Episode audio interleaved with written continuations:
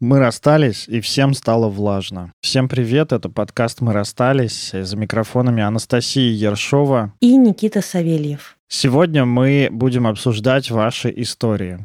Мы их выбирали в каком-то рандомном порядке, потому что вы их прислали очень много. Все, естественно, мы сегодня прочитать не сможем и обсудить. Поэтому, пожалуйста, не обижайтесь те, чьи истории мы сегодня не захватили. Возможно, мы придем к ним в следующий раз. Мы их прочитали все равно. Я поделилась с Никитой, и Никита поделился тем, что прислали ему, но выпуск на всех не хватит.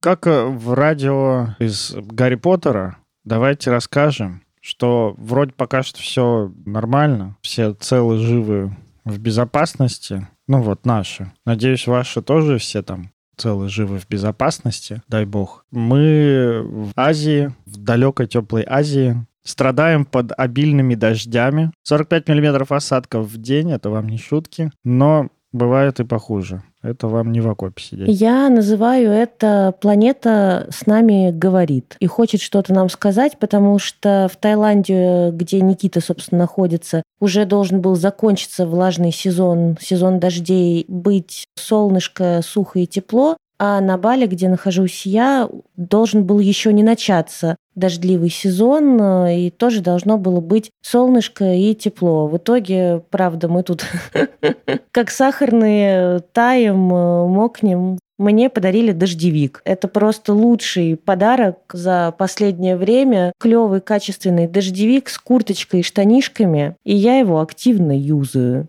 Так вот вы могли наблюдать, как человек придает какое-то сакральное значение вещам, которые иногда просто случаются. И все, статистически. Возможно, нужно звонить Грете. И что-то у нас теплеет, холодает, дождит, я не знаю.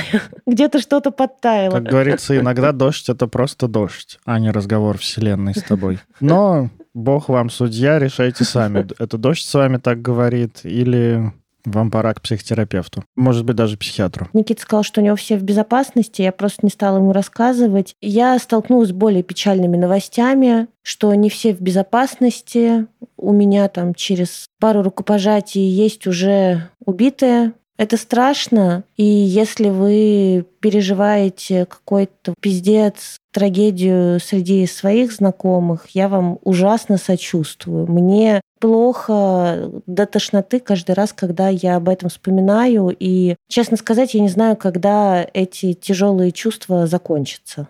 Вот так вот. А я тут сказал, что все хорошо все безопасности. Слушай, и это важно, потому что у тебя хорошо, а у меня нет. Это и есть жизнь. Бывает по-разному. Да. И истории, наверное, которые мы сегодня зачитаем, они покажут, что бывает по-разному, что бывает, когда люди в текущих ситуациях отношений их укрепляются, а бывает, наоборот, они сильно становятся хуже и даже рушатся. Ну, погнали к историям. Давай начнем с первой угу. тогда. Будешь ты читать или я? Ты читай. Первая история. От моей подруги буквально отказались все родственники и близкие, живущие в стране противники, сказав что-то о том, что все живущие на другой стороне ответственны за это, и что ты нам больше не дочь, сестра, девушка и тому подобное. История о том, как политическая вражда разжигает и международную, и межличностную. Душераздирающе на самом деле. Фан факт. Я учусь на медиакоммуникациях, мне нужно мониторить все новости по профессии, так что мне уже на постоянной основе снится, как я смотрю новости из раза в раз. Такой короткий факт. Ты нам больше не дочь, не сестра, не девушка. Mm.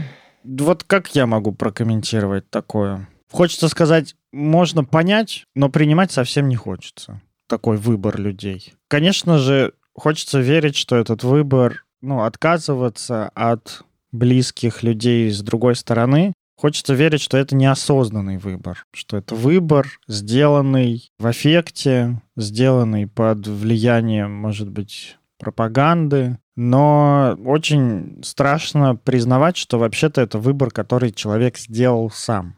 Да, может быть, под влиянием каких-то внешних факторов, но сделал сам. Вот отказаться, разрушать отношения, Тут э, много очень бессилия у меня вот возникает на такое, потому что я понимаю, что, мне кажется, пока вот это вот все происходит, я не вижу надежд на то, что станет лучше в отношениях между воюющими странами. Не примите за оправдание, пожалуйста, потому что это ни в коем случае не оправдание вражды. Но хочется сказать немножко про фон а фон э, сейчас, правда, враждебный, очень много подавленной агрессии, очень много явной агрессии и очень много вместе с тем бессилия и невозможности вообще все это происходящее переварить и интегрировать. Поэтому люди, назовем это, могут немножко сходить с ума вот эти вот э, разрывающиеся семейные связи, вот эта вот вражда между друзьями, вражда между братьями, сестрами, родителями, это способ хоть что-то контролировать. Типа я выбрал сторону, мне нужно куда-то примкнуть, и я буду нападать на тех, кто выбрали другую сторону. И, честно сказать, это хуёвый, но выход хоть как-то сохранить свою психику во всем этом пиздеце. Хочу поделиться, наверное, тут еще своей историей. У меня есть двоюродные сестры, которые жили в Украине. Ну, то есть, когда мы переехали в Россию, они остались в Украине, потом они уехали в Польшу учиться и жить. И, собственно, война их застала в Польше. С моей старшей сестрой, с которой у нас ближайшие отношения двоюродные, она мне тоже писала, что это пиздец, выходите,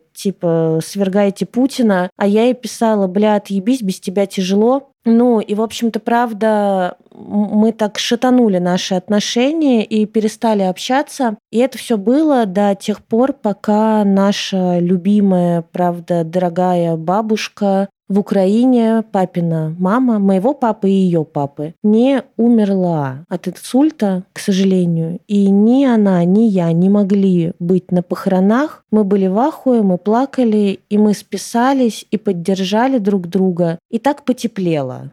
Но, в общем, что я хочу сказать? Дайте время всем, кто сошел с ума. И тут я не говорю, что у меня сестра сошла с ума. Я тоже сошла с ума в этот момент, в момент начала войны. Дайте им прийти в себя.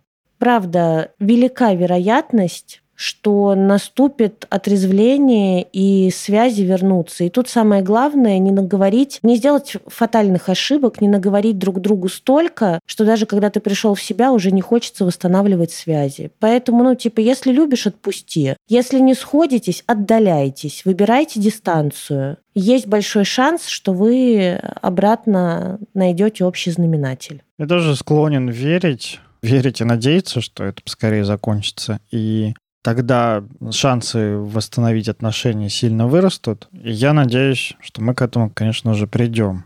Мне сложно обсуждать вот эти вот истории, потому что здесь у меня такое состояние такое вины выжившего, что я не попал, конечно, с одной стороны, слава богу, что я не попал под раздачу и что у меня не, не было таких отношений, которые могли бы подвергнуться опасности. При этом, ну, меня очень задевают вот то, что ты рассказываешь, меня очень задевает то, что я читаю.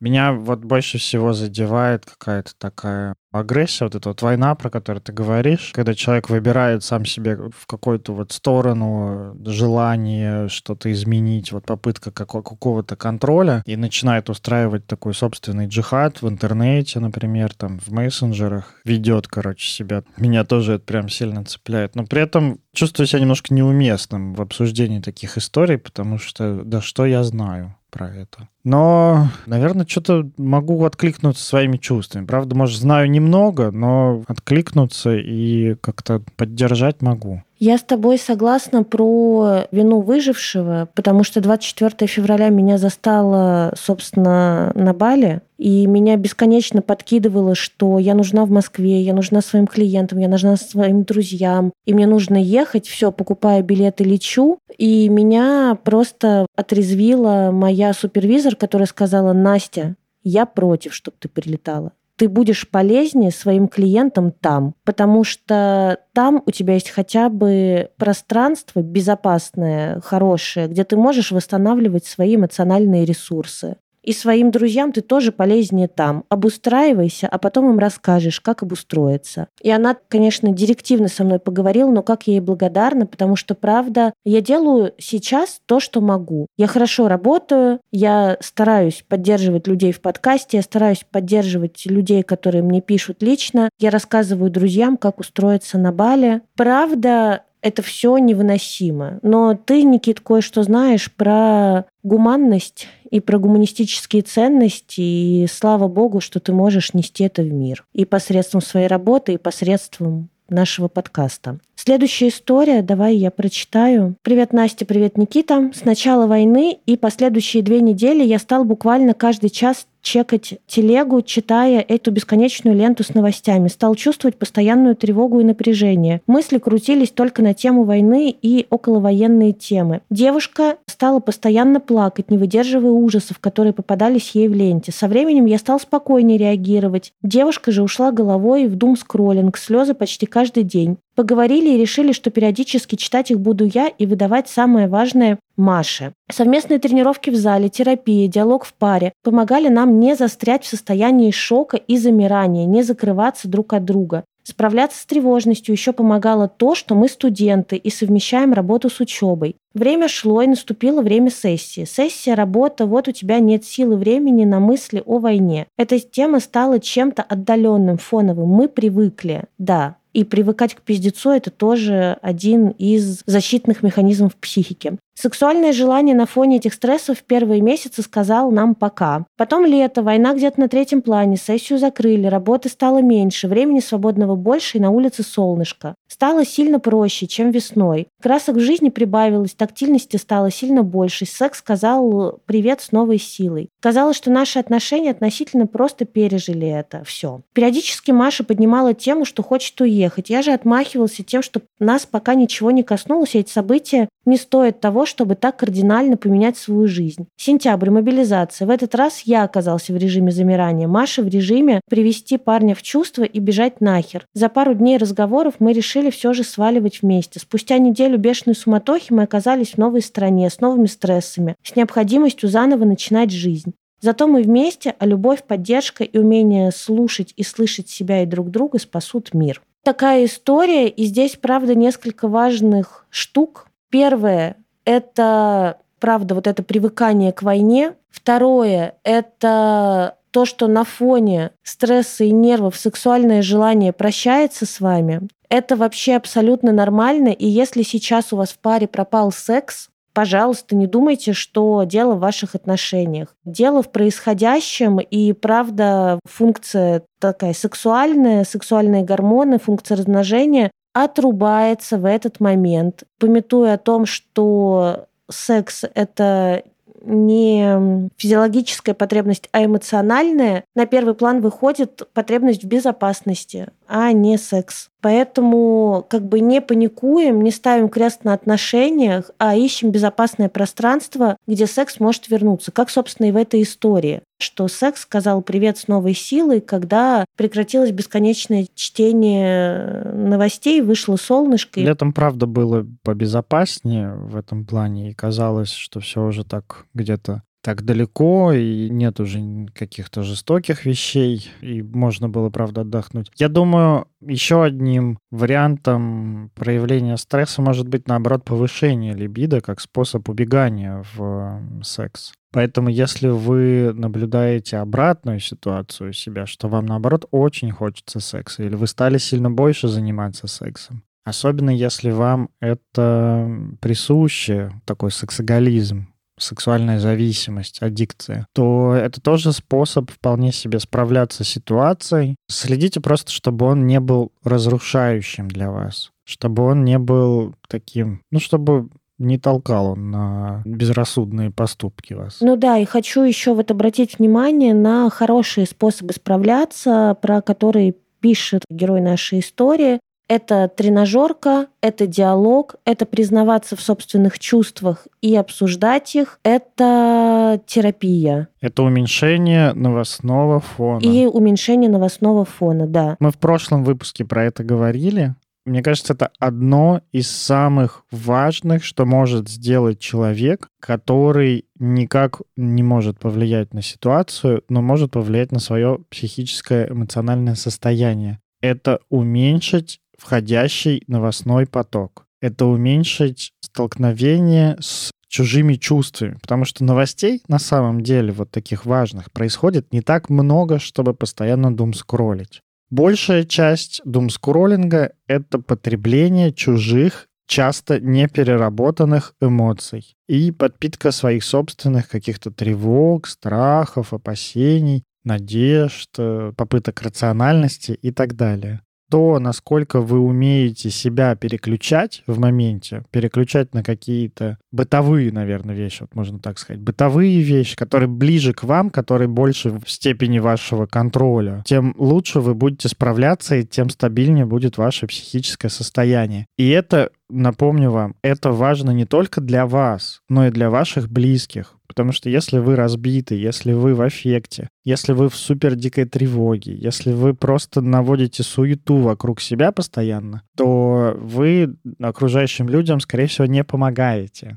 Если вы можете, то лучше позаботьтесь о своем состоянии, и тогда людям вокруг вас будет тоже попроще. Они смогут, может быть, там как-то опереться на вас, заземлиться об вас, обратить внимание на вас. Еще автору истории, э, который вот закончил тем, что они с девушкой в новой стране, с новыми хлопотами, хочется пожелать сил. Сил и такого же бережного отношения к себе и друг другу, потому что иммиграция, совместная иммиграция – это тоже стресс и новые вызовы для отношений. Желаю добра и пройти этот путь вместе. И остаться после него тоже вместе. Все, Мяу, давай следующую историю. У меня есть несколько историй о схождении с бывшими на фоне начавшейся войны. Хочется вот прям их скопом, наверное, прочитать, потому что есть те, кто, наоборот, расстался, понял, что все, так дальше больше жить нельзя. Ну, в общем, давайте я прочитаю. Сначала вот я попробую найти. Сначала вот вариант с расставанием. Расстался с бывшей, 6 лет встречались, 3 месяца назад расстался. Сразу нырнул в новые отношения с очень сильной влюбленностью. Новая девушка вынуждена уезжать в другую страну, еду за ней. Это какой-то пиздец, ребята, улыбающийся смайлик. И еще с 21 сентября я успел выйти из брака, в котором был 11 лет, вышел с осознанием того, что мы совершенно разные что мы живем жизнью друг друга и мучаем друг друга, устраивая дома постоянную психологическую борьбу. В целом я стал счастлив впервые за много лет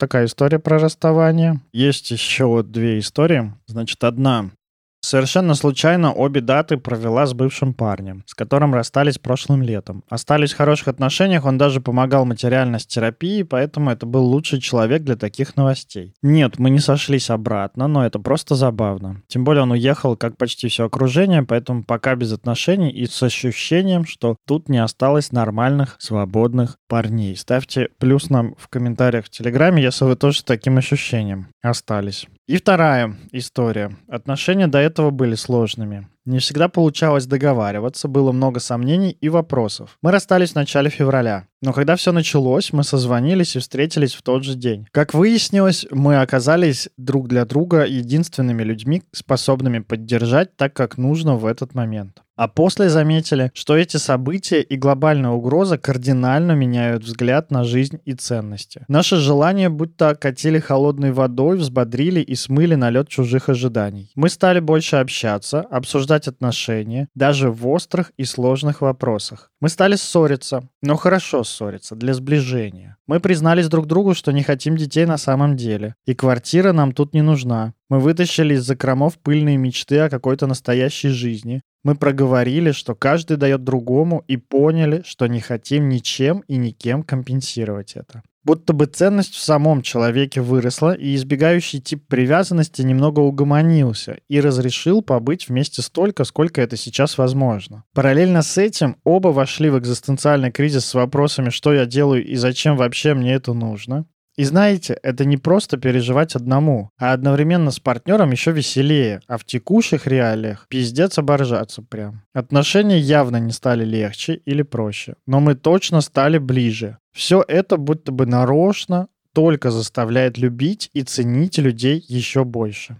Вот мне очень нравится вот эта вот последняя история про все это. Мне очень нравится вот эта последняя фраза даже. Все это заставляет нарочно любить людей еще больше и как-то обращать внимание на ценность отношений. Очень меня вдохновляет и восхищает эта фраза и вот такой посыл, такой взгляд на жизнь. И автору вот этой последней истории хочется сказать, что, похоже, у вас правда есть силы на то, чтобы выяснять отношения, параллельно выяснять, что вы делаете со своей жизнью в этом экзистенциальном кризисе, и еще как-то справляться со всем, что происходит в мире сейчас. Похоже, вы, правда, такой достаточно сильный человек. И очень радостно за вас, что вы по истории так говорите, что не сыпетесь, что наоборот обращаете внимание на важность отношений, на сближение какое-то, на контакт, идете в эту сторону и изучаете, что вам нужно. Мне очень импонирует такая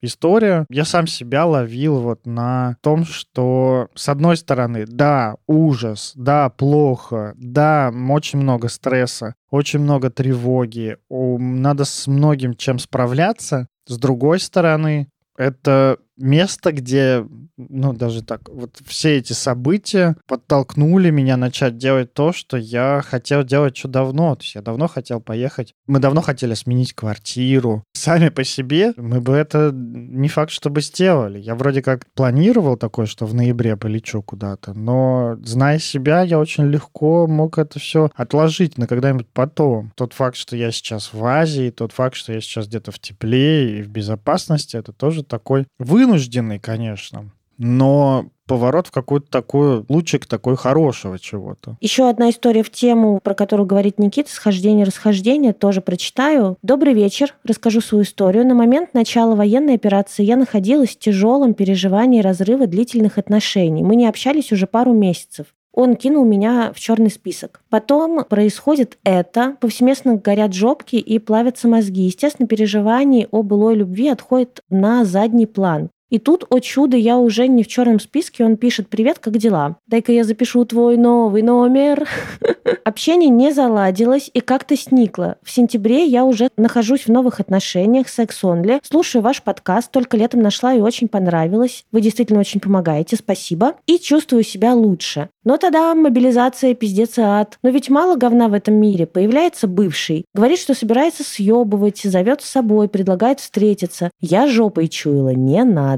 Но не могу, не допрожила я этот разрыв, соглашаюсь. Кончилось все как говняной комедии. Мы переспали, я рыдаю у него на плече о том, как люблю не могу. Он тоже весь влюбленный, растроганный. А утром он улетает, и мы больше не общаемся. Больно. Вернется ли он? Не знаю. Но не жалею и не стыжусь. Ой, Хочется мне прокомментировать историю после выхода из 11-летнего брака, когда мы поговорили, решили расстаться, и вот я впервые счастлив за долгое время. Правда, такие события — это травмирующее событие. Бывают травмирующие события в жизни. Смерть близкого не про войну, не про смерть на войне, а смерть вообще. Или какой-то кризис, там, не знаю, разорение, или финансовый кризис такой глобальный. Или вот ковидный кризис, да, то, что все помнят, что был ковид, то, что тоже нас настигало. Это все процессы, которые поднимают очень много таких переживаний про жизнь, экзистенциальных, правда, вопросов. А тем ли я занят? А с тем ли я человеком? А с тем ли человеком я расстался? Какие у нас были вообще проблемы в отношениях? Проблемы ли это? Или все-таки мы можем обсуждать? Поэтому сейчас на фоне всего пиздеца Сходиться с бывшими – это не всегда плохая история. Это, возможно, правда переоценка ценностей. И на эти истории военного времени, например, схождения, точно не работают э, наши выпуски, которые мы записывали в мирное время про то, чтобы сходиться с бывшими. Тут надо смотреть, правда, по мотивам, по ценностям. А расхождение – это тоже, знаете, такая попытка на зло всему говну быть счастливым, жить на зло. И мы говорили это в прошлом выпуске, боже, я говорю, у меня аж мурашки. Ребята, пожалуйста, пожалуйста, живите на зло всему этому говну. Сохраняйте свою психику на зло тому, что правда будет очень много порушенных психик после всей этой истории. Я вас умоляю, делайте хорошо для себя. И если сейчас хорошо сойтись с бывшим, сходитесь или с бывшей. Если сейчас хорошо закончить длительные, долгие отношения, заканчивайте их берегите себя и свою кукушечку. Она еще нам пригодится в очень э, долгой перспективе. Два варианта только сказала. Сходиться с бывшими и расходиться из долгих отношений. При этом еще есть доступные варианты. Это оставаться в долгих отношениях и не сходиться с бывшими. Это тоже может быть хорошим чем-то для вас. Ну да, это как вот история про то, типа, все закончилось как дерьмовая комедия. Я бы здесь вообще не использовал слова «хорошо» или «плохо». Я думаю, что ситуация, которая происходит в мире сейчас, вот на наш подкаст, по крайней мере, влияет таким образом, что раньше мы были более такие какие-то однозначные в своих суждениях. То есть мы говорили так, как бы вот мы вроде обсуждали, чем грозит восстановление отношений с бывшим партнером, и говорили вам, наверное, лучше не надо, вы, наверное, не просто так вышли. И с одной стороны, многое из того, что мы сказали в том выпуске, оно актуально для текущей ситуации. С другой стороны, текущая ситуация настолько стрессовая, что иногда просто нет сил углубляться вот настолько. Стоит позаботиться о своем выживании в первую очередь, чем о понимании каком-то. Если у вас не будет крыши над головой, еды, в вас будет лететь какая-нибудь ракета, то это сильно опаснее, чем если вы не будете, например, понимать, чего вы хотите от жизни или чего вы хотите от бывшего партнера, или чего вы хотите от текущего партнера. Это правда может подождать, пока вы в опасности. И первоочередная задача вывести себя из-под этой опасности, в том числе даже если вы не на линии огня, даже если вы не на линии столкновения, вы можете быть в такой информационной опасности, тревоге, стрессе. Эта ситуация, она повысила сложность, как по мне она повысила сложность. Вот просто вот если раньше мы жили, вот знаете, как в компьютерной игре, вот если раньше мы жили уровень сложности в 2012 году он был легкий, такой легкая прогулка. Потихонечку начал так увеличиваться. В 20-м он такой типа бах уже и оказывается средний, то сейчас он сложный. Я надеюсь, что следующего уровня какого-нибудь экстра хард или там Demon Slayer или что-нибудь тотальный пиздец он не наступит гораздо больше граней появилось. Если раньше была такая бинарная система мышления, сойтись с бывшим или там расстаться с бывшим или сохранить отношения или еще что-то, там бинарность была типа ой, как клево, классно, много в этом кайфу, удовольствия. И вторая, второй вариант — это все равно, что выпить свою мочу, то сейчас уже не так все бинарно это выглядит. То есть сейчас это выглядит, с одной стороны, выпить свою мочу, но с другой стороны, я очень хочу пить сейчас. То есть, знаете, когда другого варианта нет, то иногда наверное, Ладно, я тут далеко куда-то пошел, сейчас мне предъяву тут накидают. Когда не все так очевидно, иногда-то выбор-то уже не таким галимым кажется. А иногда, правда, такие сильные события меняют что-то в людях, и вы, правда, можете оказаться новыми друг для друга людьми. Это и про отношения с бывшими актуально, и про отношения с текущими партнерами э, тоже актуально, и просто про отношения с самим собой это тоже актуально. И вам до февраля там могли нравиться одни люди, а тут бах, и вы переосмыслили какую-то вот экзистенциальную свою позицию и вы поняли, что там вы не хотите детей, вы там хотите путешествовать, или там вы хотите, наоборот, оставаться делать бизнес и, и так далее и тому подобное, то и в отношениях, которые у вас уже есть, вы можете заметить, что вы теперь поменялись вообще-то. Вот два других человека, не таких, какие были раньше. И в отношениях с предыдущим партнером. Единственное, что вот я бы не отказывался от нашего выпуска про отношения с бывшими партнерами, и все равно бы его переслушал, потому что там очень много хороших вещей сказали. В том числе, что нас туда может тянуть, ну, из идеи, что там как бы чуть-чуть понятно. Сейчас в мире, правда, мало чего понятно, а там вот много понятно. Тут нет хорошего и плохого. Возможно, это правда вот единственный способ для вас справиться. А возможно, это все еще для вас не вариант. Тут решайте сами. Тут нет вообще ничего ни хорошего, ни плохого. Старайтесь делать максимально это как-то осознанно и с опорой на свои чувства. Еще, наверное, вот я хотел рассказать историю прочитать коротенькую. Наверное, много кого это затронуло просто. В связи с последними событиями в России я осталась одна, без своего мужчины. По некоторым причинам не смогла поехать с ним. Вместе с одиночеством мне достались все его дела, бизнес и техосмотр машины. В целом я справляюсь, но очень пугает неизвестность. Ситуация не временная. К такому я не была готова. И следом я хочу прочитать э, похожую историю, тоже хотела как раз их обсудить. После 24 числа отношения стали крепче, так как общая проблема объединяла. Но после 21 сентября он уехал далеко и надолго. Каждый день слезы, тревога и незнание будущего нас пугают. Самое страшное, что после всех этих событий я никак не могу поддержать его адекватно, скатываясь в ненадежную привязанность и погружаясь в мысли о том, что мы никогда больше не увидимся. Это истории женщин, оставшихся сейчас без мужчин по понятным причинам. И надо сказать, что тут девушки так осознанно пишут, что, в общем, справляются, но не были готовы, и что обострилась ненадежная привязанность. А я хочу сказать, что вообще-то сейчас вот эти вот как бы покинутые женщины, если мужчина ушел по повестке, если мужчина уехал от повестки, это такая особая группа риска, и тут важно признать все свои чувства и бессилие, и ярость, и злость на мужчин за то, что они воюют, за то, что они уходят, за то, что они оставляют, любовь и переживание, и страх никогда не начать больше отношения, потому что не останется, да, там типа адекватных или все вернутся поломанные. Это правда все очень адекватные, понятные чувства. Так же, как обострение ненадежной привязанности. И, пожалуйста, женщины, милые мои, дорогие мои кошечки, Сохраняйте себя и не обвиняйте себя, пожалуйста, в том, что вы не можете сейчас адекватно поддержать вашего мужчину, потому что поддержка сейчас нужна не только мужчинам, но и нам, женщинам в отношениях, у кого уехали или там ушли мужчины, женщинам без отношений, которые такие, блядь, и с кем теперь, и куда теперь, и чего теперь. Поддержка нужна всем. Мы не обязаны сейчас быть сильными во имя наших мужчин. Вообще-то нормально тоже разъебываться, расклеиваться, выпадать в эффекты. Ну и важно, конечно, собираться, чиниться и продолжать жить, осматриваться на новой местности, в новых обстоятельствах.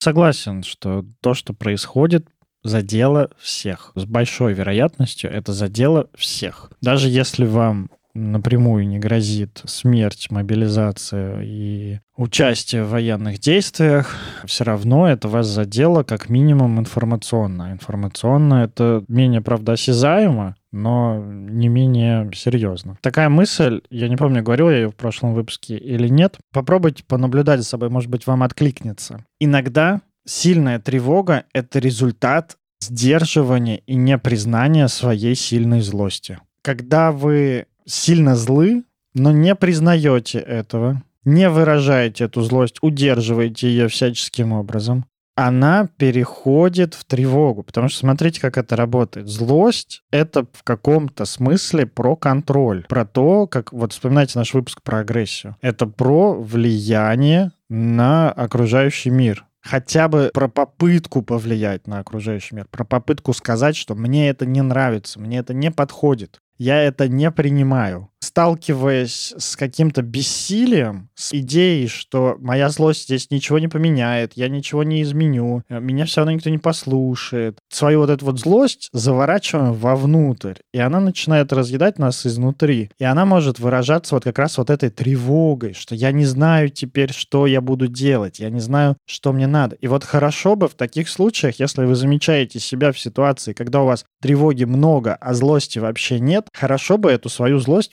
поискать искать, потому что возвращение себе возможности злиться, во-первых, может снизить тревожность, во-вторых, снизить напряжение, потому что это все сдерживать надо, это много сил требует. И в-третьих, это, может быть, правда, не вернет вам какой-то контроль над жизнью, но, по крайней мере, вернет вам позволение быть недовольным тем, что происходит, понимать, где вы этим недовольны, и понимать, как вы хотите и как вы точно не хотите. А значит, быть живым. Тут я хочу у тебя спросить, потому что у вас же с Яной тоже так произошло, что ты уехал первый, ей остались твои дела, потом она тебя догоняла, и сейчас вы, слава богу, вместе. Как она переживала, как ты ее поддерживал? Поделись своим опытом. Это может быть вообще-то ценно для многих наших слушателей. Пожалуйста. Я точно помню, что когда я уехал, я не стала безопаснее в плане того, что меньше переживаний угу. за меня. Переносилось это очень сложно. Я тут со своей, наверное, стороны больше скажу, что... Слушай, а с твоей стороны это может быть успокоением для женщин, у которых мужчины уехали. Расскажи, правда, про свои переживания. С моей стороны это переживалось... Сначала, правда, это переживалось как такое освобождение, потому что меньше тревоги, больше безопасности, хотя хотя уровень тревоги все равно был высокий, потому что не понимаешь, где ты, что ты, куда ты будешь двигаться дальше, что ты будешь делать, на что ты будешь жить и так далее. Куда ты привезешь свою женщину?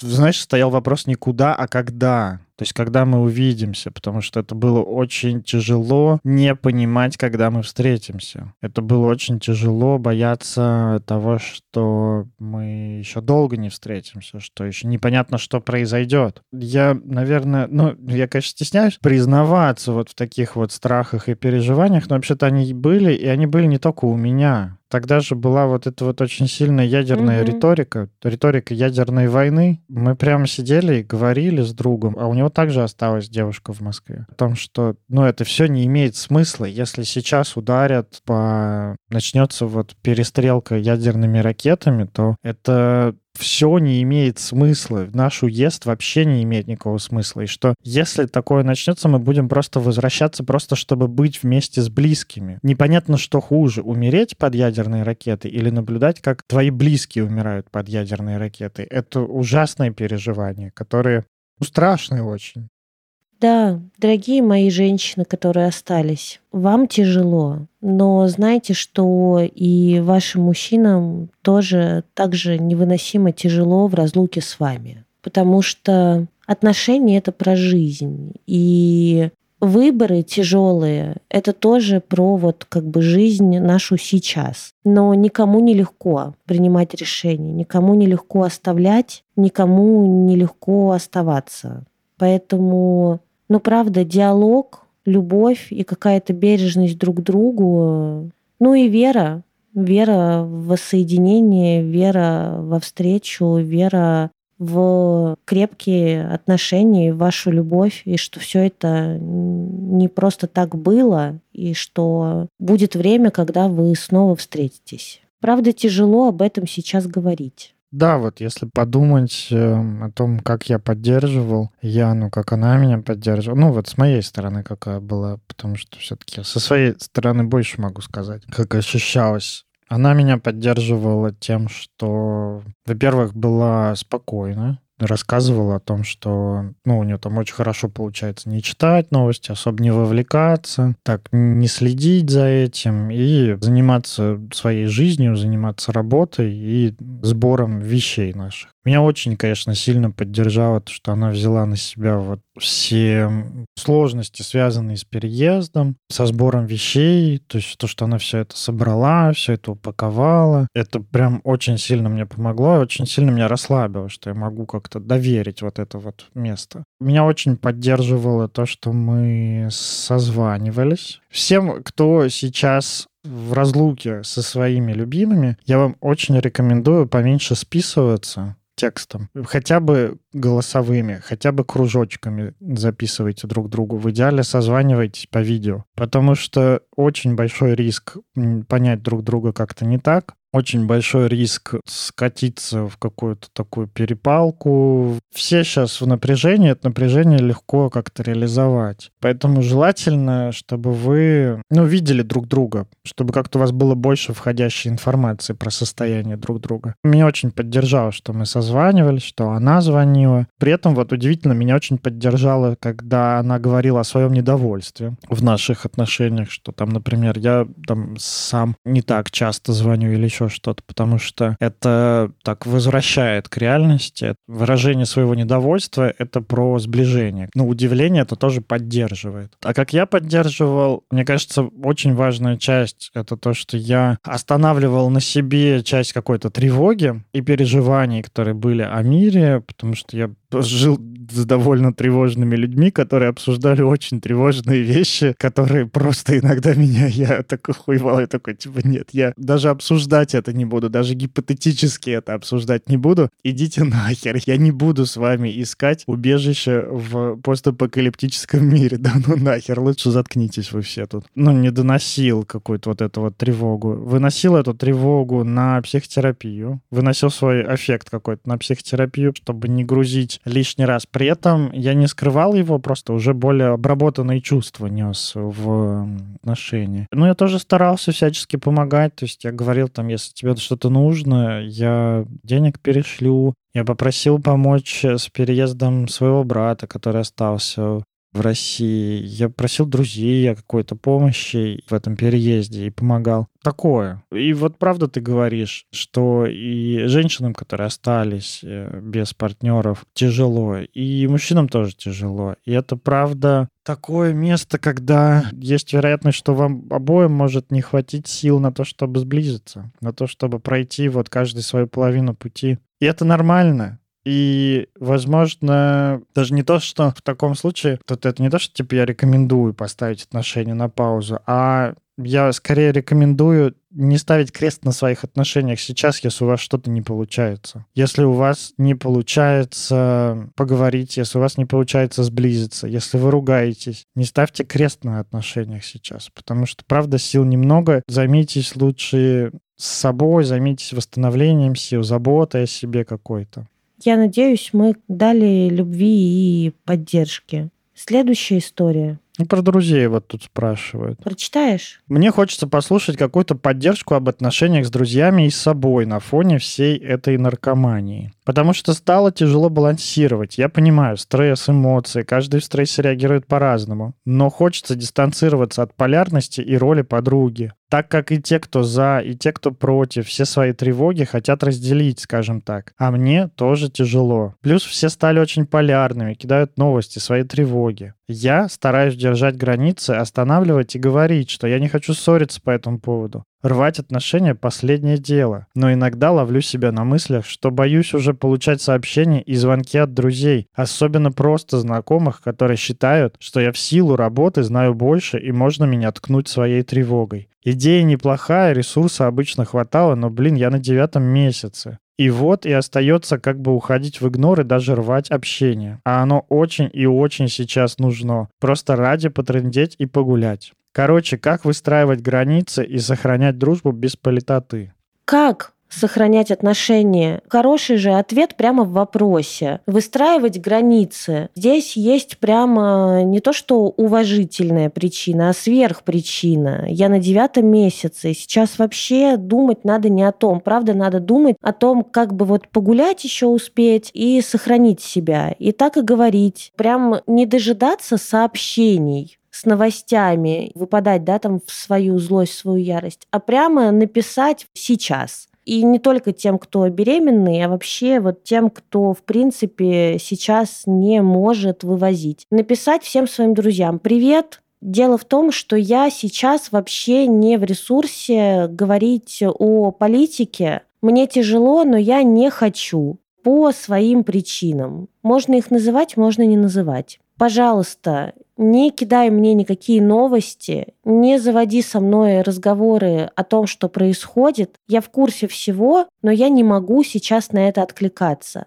Зато если тебе нужно будет просто пойти погулять, просто пойти вкусно поесть и просто обсудить работу, природу, погоду, погнали. Вот в этом месте я всегда доступна, всегда доступен. Отправить это вашему близкому кругу будьте уверены, что вы точно не останетесь без друзей, и вы точно получите отклик, потому что это стыдно как будто бы сейчас не читать новости. Но, ребята, клянусь, с 21 числа я вообще не читала новостей. Вообще не читала новостей. Все важные новости до меня все равно доходили. И мне тоже было стыдно, а вот сейчас говорить вам всем на большую аудиторию не стыдно, потому что я понимаю, что это про сохранность. Про сохранность меня и про сохранность тех людей, с кем я могу находиться рядом и говорить про жизнь, а не про пиздец. говорить про маленькие радости или горести жизни. И если честно, мне самой сейчас хочется погружаться в маленькие радости и горести жизни. Вот у меня горести, что не получается поворачивать на серф-доске как следует. Поворачиваю через раз, кривенько. Тренер сегодня на меня наорал, что уже ну сколько можно, ёб твою мать. А он вообще никогда не орет. Понимаете, вот это у меня горе. А потом я повернула, красиво проехала волну, и это радость. Блять, это очень важно. Это не стыдно. Поэтому, если вы не вывозите, да напишите всем. Вот прямо как бы сразу, сейчас. Напишите «не вывожу, давай про жизнь». Но я считаю так, выдерживать границы. Я поддержу здесь, наверное, твою рекомендацию, потому что девятый месяц беременности, и правда, это же беременности тут не уточняют, но я так понимаю, беременности. Вряд ли я я, конечно, могу придумать на девятом месяце, там, не знаю, прокачки своего персонажа в World of Warcraft. Там. На девятом месяце обучение скоростного вождения на треке. Наверное, беременность. С беременностью-то я согласен. Занимайтесь сейчас беременностью и вот делайте, что говорит Настя. Если бы здесь не было беременности, я бы предложил вот подумать еще про две вещи. Во-первых, я бы предложил бы послушать выпуск про треугольник Карпана, потому что вот мне так откликается. Я не буду сейчас обвинять, ну и давайте мои слова не будем воспринимать как обвинение в какой-то жертвенной и спасительной позиции, но откликается вот тут, тут двумя местами какими-то такими. Даже сам текст, что я все понимаю, стресс, эмоции, каждый в стрессе реагирует по по-разному. И это мне так откликается каким-то таким Вместо того, чтобы сказать, пошли нахер, что вы, блядь, пишете мне? Я еще ни хера не знаю, там, не понимаю. Попытка как-то, ну, оправдать, спасти вот людей, понять. Сейчас не всегда нужно понимать людей. И иногда нужно как-то просто сказать, типа, бля, отстаньте. Вот это вот, я стараюсь держать границы, останавливать, но иногда не получается. И вот это вот, я боюсь уже получать сообщения от друзей. Вот это вот место мне так откликнулось такой какой-то жертвенностью. Давайте отойдем от э, терминов там спасатель, агрессор, преследователь, жертва. И подойдем скорее к такому вопросу. Что у вас с агрессивностью и что у вас с признанием собственного бессилия здесь? Потому что если так домысливать, опять же, говорю, все, что я сейчас говорю, это мои гипотетические размышления. Они могут вполне себе не подходить. Просто если они вам откликнутся, берите. Если не откликнутся, скажите, Никит, ну это не про меня все я что-нибудь другое послушаю про себя. Посмотрите, что у вас с агрессивностью и с принятием собственного бессилия, потому что, во-первых, вы не должны вывозить никого, этого нет, такого закона. Вы не обязаны кого-то вывозить. Вы не обязаны кого-то оправдывать, почему они делают так или не так. Вы имеете полное право просто не понимать людей и не принимать в том, что они делают в отношении вас или в отношении друг друга. При этом вы вообще-то можете тоже защищать себя. И вот тут вопрос, он такой про защиту границ. И вот поэтому я здесь поднимаю вопрос про замечание собственной агрессивности. Почему вы решили, что вы должны понимать людей? Почему вы решили, что вы должны их выслушивать? Почему вы должны... Почему ответственность за сохранение отношений только на вас? Нет. Это не только на вас. Если ваш друг сошел с ума, вы вашу дружбу в одиночку не вывезете. Ни в коем случае не получится у вас. Не надо ждать от себя этого. И это вот место, где хорошо бы признать свое бессилие. Что если мой друг тупой, и когда ему сказали, что не общайся со мной про политику, то признать, что изменить его тупость в этом месте у вас не получится у вас не получится снять аффект друга, чтобы он с вами хорошо общался. Это, знаете, это вот напоминает идею, когда я сейчас помогу своему близкому человеку, чтобы он перестал меня заебывать своей, там, подставьте любое чувство, тревога, там, ревность или еще что-то, и тогда мне станет лучше. Это такое, типа, я сейчас изменю другого, чтобы мне стало лучше. Нет, ребята, это, это хреновый путь. Это созависимый путь. Мы так не делаем с вами. Мы с вами давно уже возвысились и в четвертом измерении живем. Мы с вами занимаемся собой. Мы с вами разбираемся, почему я остаюсь в отношениях с человеком, с которым мне так плохо. Или что я делаю, чтобы мне так плохо. Вот здесь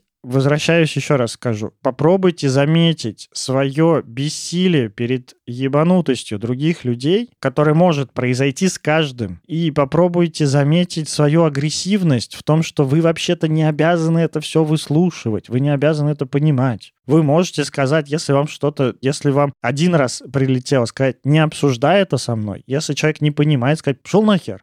Ты не понимаешь, вы можете взорваться, вы можете послать куда подальше, вы можете наорать. Это тоже ваша вообще-то агрессивность, она тоже у вас может быть. Попробуйте обратиться к этим чувствам. И если вы замечаете себя в том, что я рассказываю, переслушайте наш выпуск про треугольник. Мы там говорим о том, какие чувства не замечаются. Все так. Предлагаю последнюю историю. История такая. Привет, у меня есть история. 22 февраля сходила в Европе на свидание с парнем из России. Я сама из Украины. Ой, у меня аж мурашки побежали. Все было классно, но я не планировала продолжать общение. Так вот, началась война, все переживают и на нервах. Он тоже переживал, буду ли я с ним вообще еще говорить и чувствовал себя очень неловко. Я, честно говоря, тоже переживала, как он теперь вообще относится, и не знала его позицию касательно данной ситуации. Но он написал мне и пригласил встретиться. С того момента мы начали больше общаться, поддерживать друг друга, проявлять заботу и много-много говорить о войне. Вместе проговорили все возможные события и решения, так как нам было легче справиться со стрессом. Было ощущение, что мы словно Ромео и Джульетта, так как наши семьи находятся в разных странах, и позиция некоторых близких прям противоположны. Но сейчас мы уже 8 месяцев как знакомы и 2 месяца в отношениях. С момента объявления мобилизации он призывной, ему пришла повестка. Мы стали еще ближе, и общение наше стало качественнее. Иногда думаю, что если бы не общий стресс и страх, то наша история закончилась бы 22 февраля.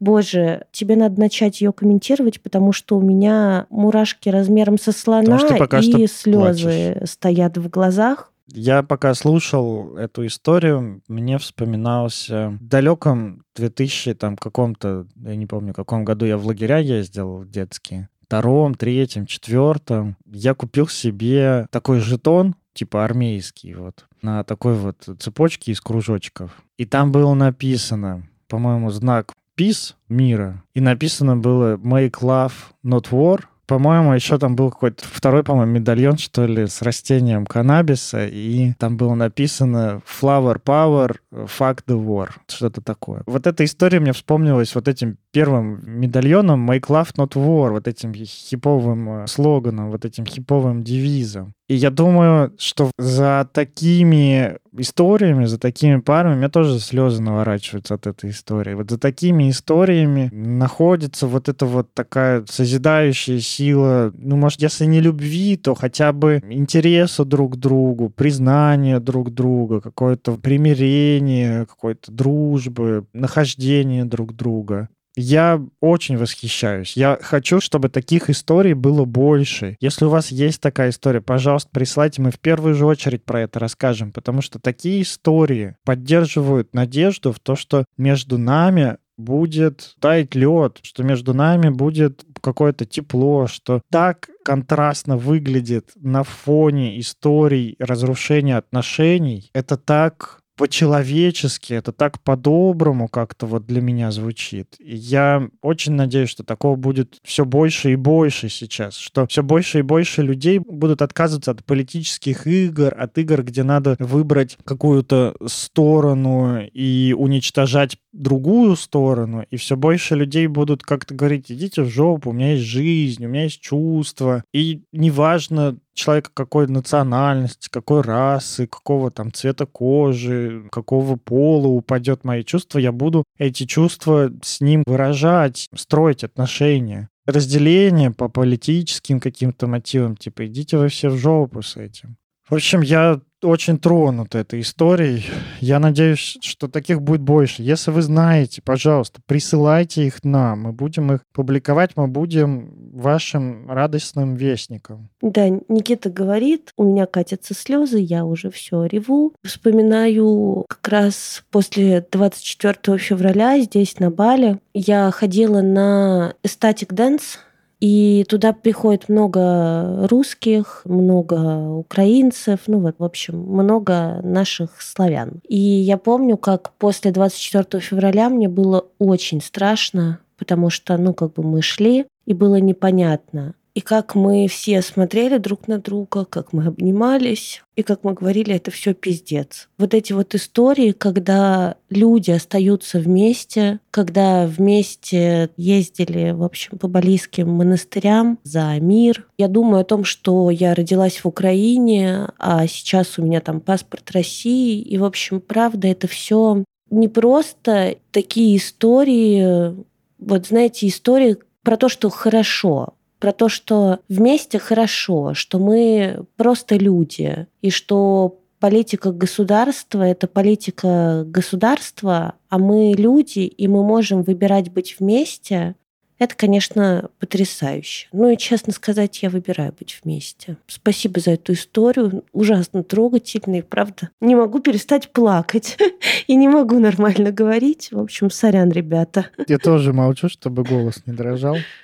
Да, делайте любовь, угу. а не длите войны. В общем, ребята, я надеюсь, мы поддержали вас. Простите еще раз те, чьи истории не вошли. Мы их прочитали, мы их тоже взяли в сердечко. Может быть, мы сделаем еще выпуск с историями. Живите, любите, Ай, как-то прощайте, выдерживайте сложность всего, сложность этого мира, сложность всех чувств, которые накатывают, сложность э, решений и выборов. Правда, сил нам всем. С вами был подкаст «Мы расстались». Истории наших прекрасных слушателей. Всем спасибо за участие. Всем спасибо, кто присылал истории. Напишите нам, пожалуйста, в комментариях к этому выпуску в телеграм-канале. Напишите, как вам вообще было это слушать. Получилось ли у нас вас поддержать? Тоже ли вы вместе с нами проронили тут слезу или, может быть, вообще рыдали? А может быть, просто так вот грустно посмотрели вдали, погладили свои седые волосы и там, не знаю, сказали, такая хуйня вот собачка. Вот. Расскажите, пожалуйста, про наш подкаст. Если вас поддержал этот выпуск, будет здорово, если вы расскажете про него в своих социальных сетях, своим друзьям, потому что, мне кажется, наша задача — это объединяться, а не разъединяться, наоборот. Наша задача — это находить человечность, помнить о том, что мы люди в первую очередь, и уже только потом мы разделены на нации, страны какие-то интересы. Вступайте, пожалуйста, в наш канал в Телеграме, потому что мы там присутствуем максимально полно. Он называется «Великолепные бывшие». Вы можете найти его по ссылке под этим выпуском или просто забив в поиск в Телеграме «Великолепные бывшие». Там наша аватарка, вы точно его узнаете. Потому что хочется, чтобы больше, больше, больше людей узнавало из первых рук от нас с Никитой все новости, а мы все-таки публикуем их туда в первую очередь. Инстик так пока очень сложно вести. Поэтому если вы нам пишете там в директе, и мы не отвечаем, пожалуйста, не обижайтесь на нас. Просто нет сейчас физических ресурсов разгребать это все. Лучше придите тогда в комментах нам, напишите в телеге. Ну все, давайте, значит, э, взбодрились, улыбнулись, дальше пошли.